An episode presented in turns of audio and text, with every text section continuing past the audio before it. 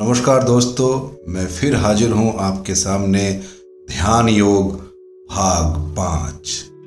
चलिए आगे बढ़ते हैं, ध्यान योग भाग पाँच की ओर। ध्यान की विधि। ध्यान की विधि के बारे में जानने की सामान्यता साधकों को बहुत रुचि होती है। ऐसा आसन, बिछाओ, उस पर ऐसे बैठो, ये करने में उन्हें बड़ा आनंद आता है।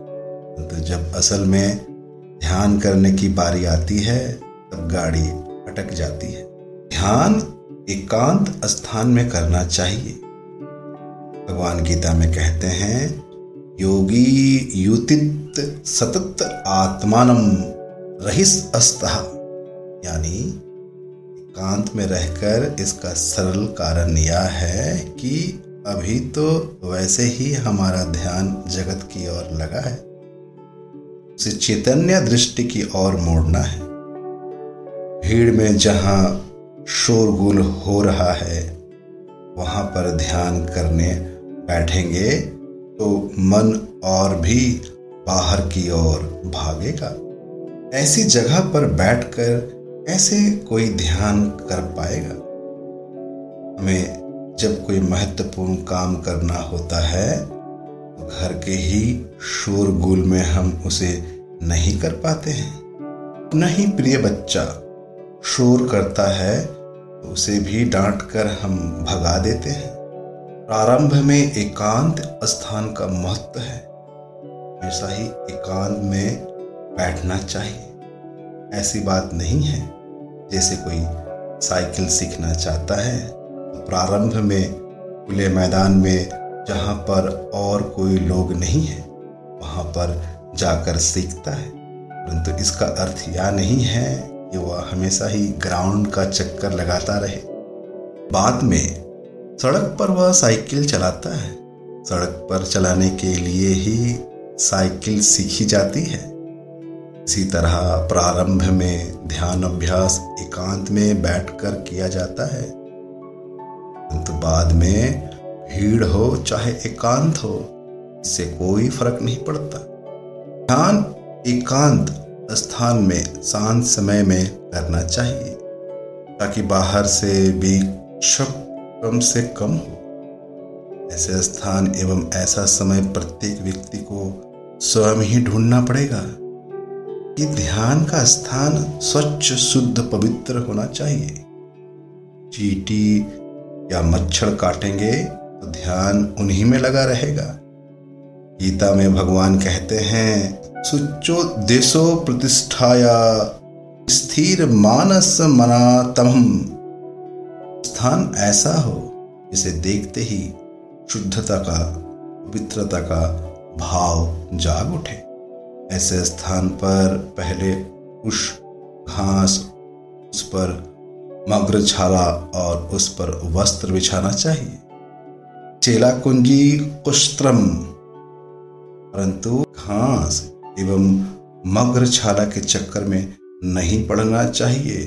अन्यथा उनके प्राप्त ना होने पर ध्यान अभ्यास शुरू ही नहीं होगा। एक कंबल बिछाइए, उस पर चादर डालिए, बस आपका आसन तैयार हो गया। उस आसन पर बैठिए। सम सिरोगरम धर यंत्र चलम स्थिर। अब आता है कि हम कैसे बैठे।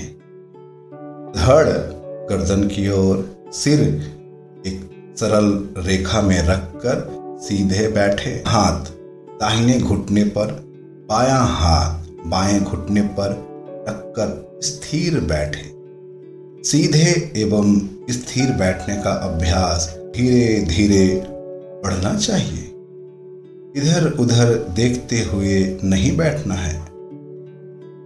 आँखें धीरे धीरे बंद करके दृष्टि को मानो, नासिक ग्राफ पर स्थिर कीजिए। नासिक ग्रह को नहीं देखना है, अन्यथा ध्यान नाक का ही होगा।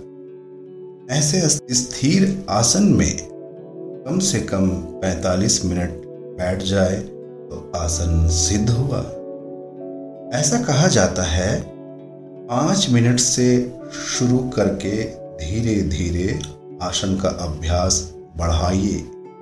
या अभ्यास होने पर ध्यान शरीर से हटने लगेगा। आसन सिद्धि होने पर ध्यान शरीर से पूरी तरह से हट जाता है। इसके बाद आती है इंद्रियाँ। इंद्रियाँ पाँच है। आँख नाक कान जीभ एवं स्पर्श। इनमें से तीन का समय तो आसन है। आँखें बंद कर लेते हैं तो कुछ दिखाई नहीं देता। मुख में कुछ नहीं है तो स्वाद का अनुभव नहीं है। अकेला बैठे हैं, किसी का स्पर्श नहीं है। इन इंद्रियाँ तो संमित रहती है। तो कान और नाक ये दो इंद्रियाँ हमारे मन को बहुत चंचल करती है। इसलिए लक्ष्मण जी ने सुपर्णखा के नाक कान काटे थे।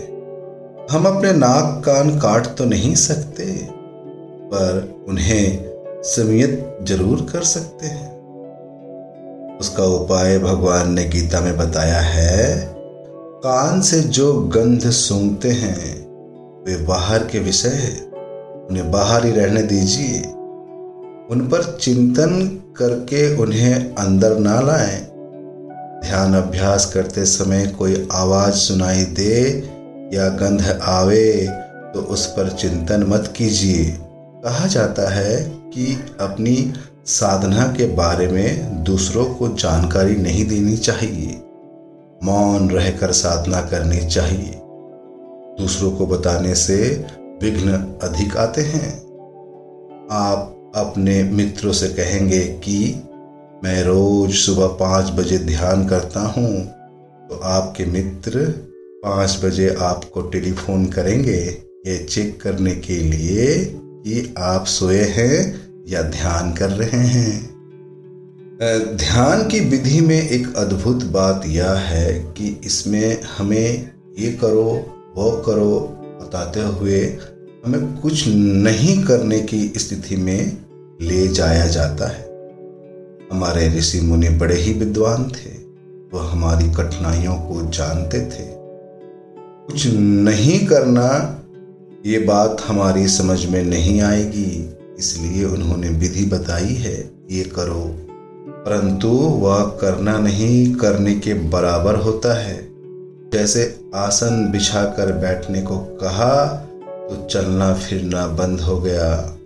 आँखें बंद कर दृष्टि को स्थिर करने को कहा तो देखना एवं दृष्टि की चंचलता बंद हो गई। नहीं करने की अवस्था में ले जाने का यही मनोविज्ञान उपाय है। अब आती है मन की बात। हमारा मन बड़ा चंचल है। जरा विचार करे, हमारा मन कहाँ भागता है? कैसे भागता है? क्यों भागता है? तो पता चलेगा कि वह दो प्रकार से भागता है। हमारी इंद्रियाँ जब विषयों का ग्रहण करती है, तब हमारा मन ब्रह्म विषयों की ओर भागता है। ध्यान अभ्यास के समय हमारी इंद्रियों को नियंत्रित किया गया है। इसलिए द्वारा मन विषयों की ओर नहीं भागेगा, परंतु मन में जो संकल्प है, स्मृतियाँ हैं, उनके द्वारा तो वह विषयों की ओर अवश्य भागता है। जैसे मैं अपने कमरे में बैठा हूँ तो बाहर से किसी ने बुलाया तो बाहर जाता हूँ, या फिर मेरे ही मन में विचार उठता है बैठे बैठे बोर हो रहा हूँ। तो जरा बाहर का चक्कर लगा आऊँ और मैं स्वयं बाहर जाता हूँ। हमारे मन में अनेक प्रकार के संकल्प उठते हैं। हम अपने पूर्व भोगों को याद करते हैं। पूर्व सुख दुख की बातें याद करते हैं। पिछले शनिवार पिक्चर देखने गया था, बड़ा मज़ा आया। फिर पिक्चर देखने जाऊँगा इत्यादि।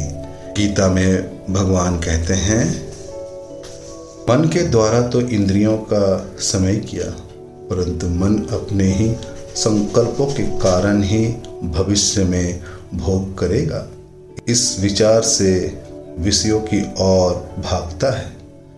इसलिए मैं वहाँ जाऊँगा, मैं वो भोग करूँगा, मैं ये करूँगा वह करूँगा, ऐसे संकल्प मत कीजिए। दूसरे प्रकार का संकल्प करते हैं। यथा मैं तप कर रहा हूँ तो मुझे सिद्धिया प्राप्ति होगी तो लोग मेरे पैर पड़ेंगे, मेरे गले में माला डालेंगे, मुझे महाराज कहेंगे, मेरा सम्मान करेंगे। ऐसे संकल्पों में खोने वाला साधक क्या तब कर पाएगा? इसलिए सारे संकल्पों को छोड़कर मुझे इस दुनिया से कुछ लेना देना नहीं है। ऐसा सोचकर मन शांत कर कर ध्यान अभ्यास करना चाहिए।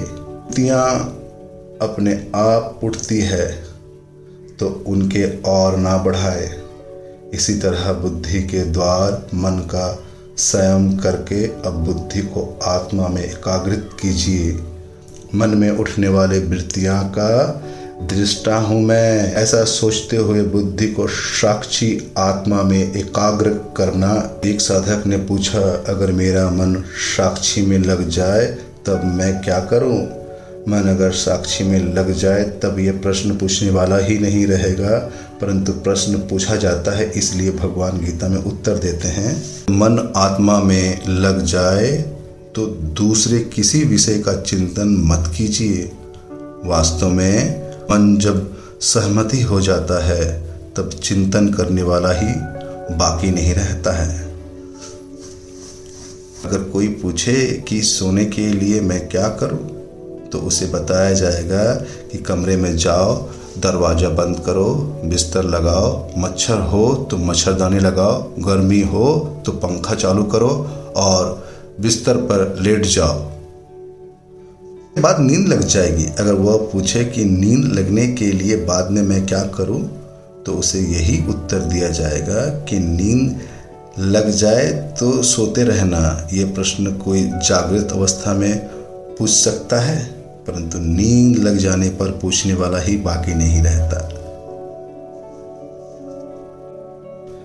ध्यान करने वाले साधक का भाव कैसा होना चाहिए? ये जानना अत्यंत आवश्यक है। गीता में भगवान कहते हैं, शांत भाव से, भयमुक्त मन से ध्यान करने के लिए बैठना चाहिए। मैं समाधि में चला गया और वापस ही नहीं आया तो मेरा क्या होगा? मेरा घर, बार, मेरा बैंक, बैलेंस, इसका क्या होगा? ऐसा भय मन में रखते हुए अगर साधक ध्यान अभ्यास के लिए बैठता है तो उसका ध्यान आत्मा में कदीप नहीं लगेगा। इसलिए भय का त्याग कर ब्रह्मचारी भाव में रहते हुए ध्यान करे। ब्रह्म यानी सत्य। मैं सत्य का जिज्ञासा हूँ। सत्य का शोधक हूँ। ऐसा भाव रखे। सत्य में ब्रह्म में विचारण करना चाहता है, उसे ब्रह्मचारी कहते हैं। लौकिक व्यवहार में ब्रह्मचारी उसे कहते हैं, जिसका विवाह नहीं हुआ है। सामान्यतः ब्रह्मचारी शब्द का यही अर्थ परंतु साधना की दृष्टि से उसका अर्थ सत्य का जिज्ञासु ही है।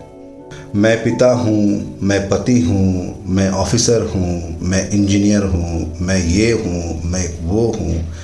ऐसे अपने लौकिक, संसारिक, व्यक्तिगत का स्मरण रखते हुए अगर कोई ध्यान करने बैठेगा तो उन्हीं से संबंधित बातें याद आएगी। उन्हीं का चिंतन, उन्हीं का ध्यान होगा। इसलिए मैं ब्रह्म स्वरूप हूँ। इस भाव से बैठना चाहिए। मैं अमेरिका में रहता था। तब कभी कभी स्वयं खाना बनाता था।